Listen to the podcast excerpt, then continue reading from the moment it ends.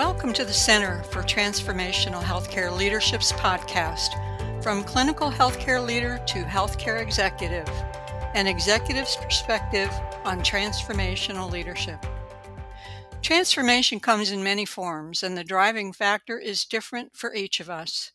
I'm Dr. Jacqueline Rogers, and joining us for this episode is Mr. Brian Connor, a senior healthcare executive who sought leadership opportunities in a variety of healthcare positions, each with progressive responsibilities, culminating in his current position as Division Chief Operating Officer for Health First, a fully integrated healthcare delivery network, where he holds system responsibility for all outpatient, wellness, and ambulatory services within Health First. Mr. Connor is a fellow in the American College of Health Executives and holds a Master of Science degree in Healthcare Administration. He began his healthcare career as a respiratory care professional with credentials as a neonatal pediatric specialist and adult critical care specialist. Bachelor of Science degree in respiratory care. Completed his formal education in respiratory care profession, where he excelled as a clinical healthcare leader. Mr. Connor, thank you for joining us today to give us your perspective on transformational healthcare leadership. Dr. Rogers, thank you for the opportunity to join you today. It's certainly a distinct honor and privilege to be part of the podcast series. Thank you. Now let's jump right in. When you first began your formal education and career in respiratory care, was it always your plan to advance to the level of senior healthcare executive and what was your early motivation in this trajectory towards healthcare administration? You know, that's a great question. To be honest, my, my goal entering healthcare was solely to serve our patients and become the best clinician and respiratory care practitioner possible. Throughout the first half of my career, I never wanted or even saw myself rising above the clinical ranks.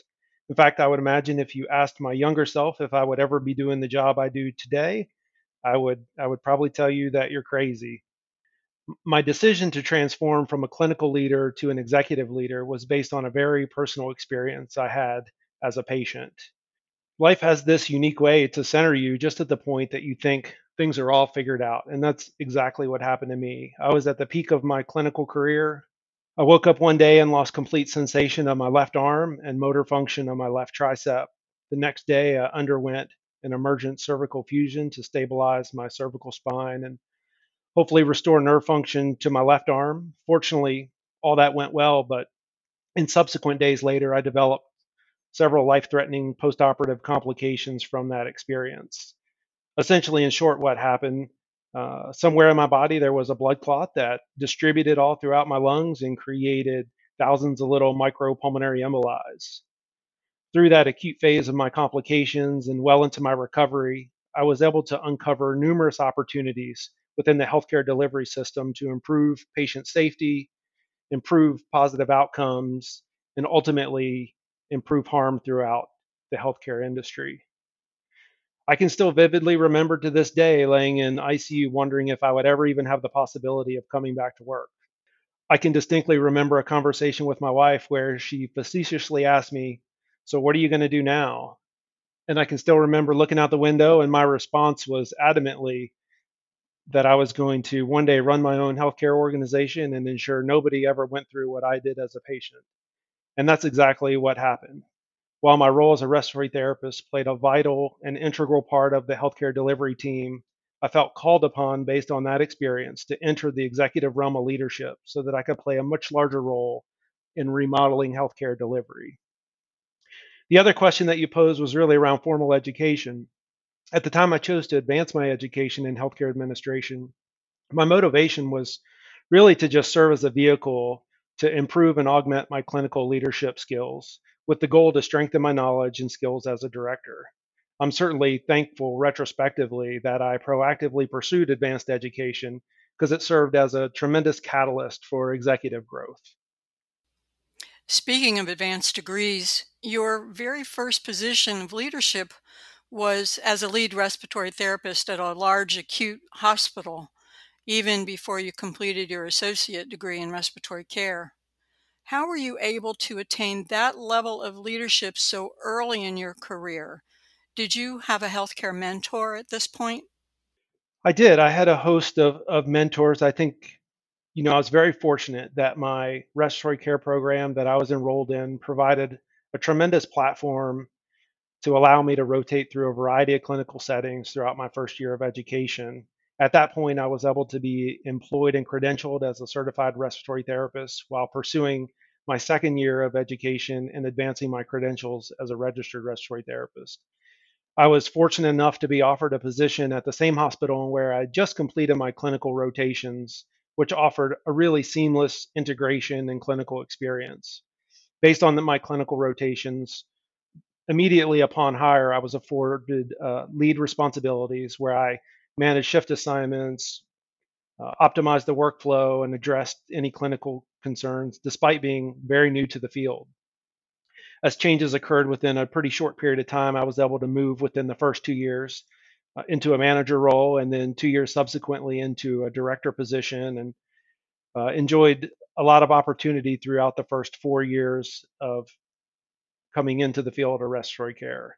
I should probably mention, though, that while my leadership trajectory was unique, this was not my first leadership opportunity. Prior to my journey becoming a respiratory therapist, my first job was with the Sports Authority. Many people remember that organization. They were a large national sporting good retailer nationwide.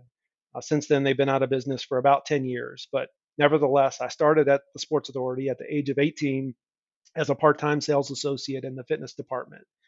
Within about six months, I became the assistant store manager. And within about a year and a half later, I became the store manager of their flagship location down at Sawgrass Mills Mall in Fort Lauderdale, Florida. Interestingly enough, at that time, I was the youngest ever store manager in the company history. So that, that really set the stage where I had some leadership opportunities in advance of my respiratory care profession.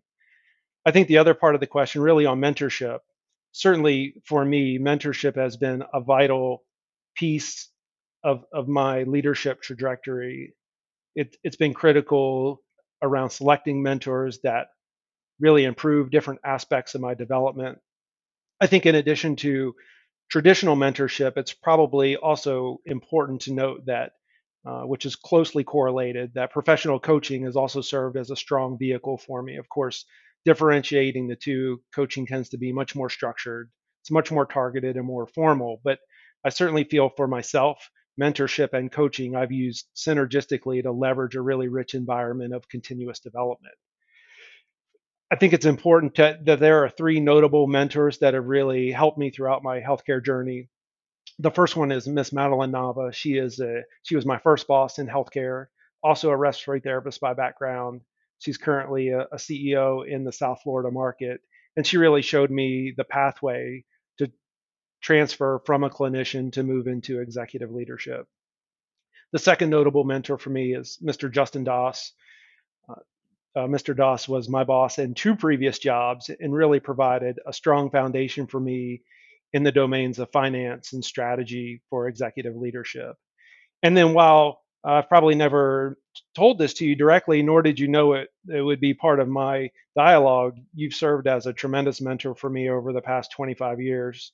Uh, while your job was to teach me cardiopulmonary medicine and respiratory care, the leadership skills that I generated out of the program uh, many, many years ago set the foundation for my entire journey. And without those three individuals, for me, certainly I would not be where I'm at today.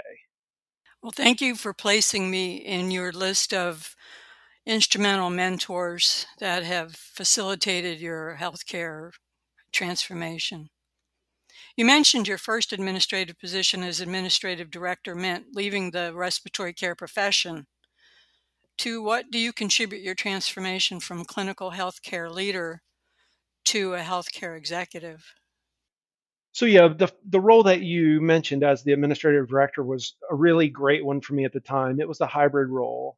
I had a combination of some direct clinical leadership, which was certainly within my primary clinical domains, which were departments such as respiratory care, cardiology, sleep medicine, a lot of very clinical departments. But I was also afforded the opportunity for some executive level leadership with performing functions such as managing productivity and labor throughout the entire hospital and, and our West Florida division, I was also accountable for emergency management and some project planning, and really gave me the first big picture perspective, if you will, of executive leadership.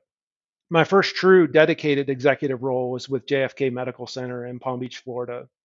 My employer at that time had a really robust leadership development program that took high performing directors and through a very rigorous selection process, they would place them in tracks such as a COO, CFO, or CNO, depending on their, their skill set. Through that opportunity, I served as the vice president of operations in Palm Beach, Florida, and I provided clinical support and ancillary leadership. I also provided leadership in the realm of emergency management and preparedness, which certainly serves a, good point uh, given the uncertain times we're in today. I also oversaw construction and all of our freestanding emergency centers.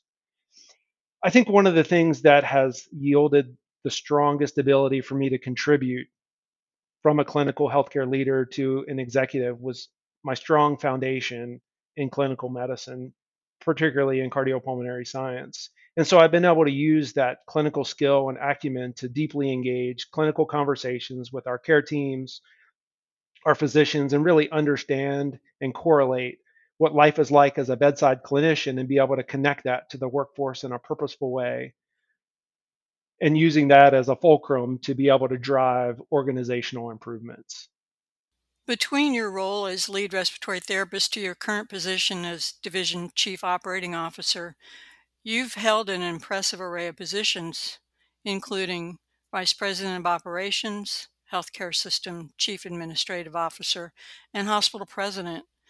Were there sacrifices or trade offs you can share with us as you took on more executive responsibilities with each position? And how did you transform yourself to be successful in each progressive role?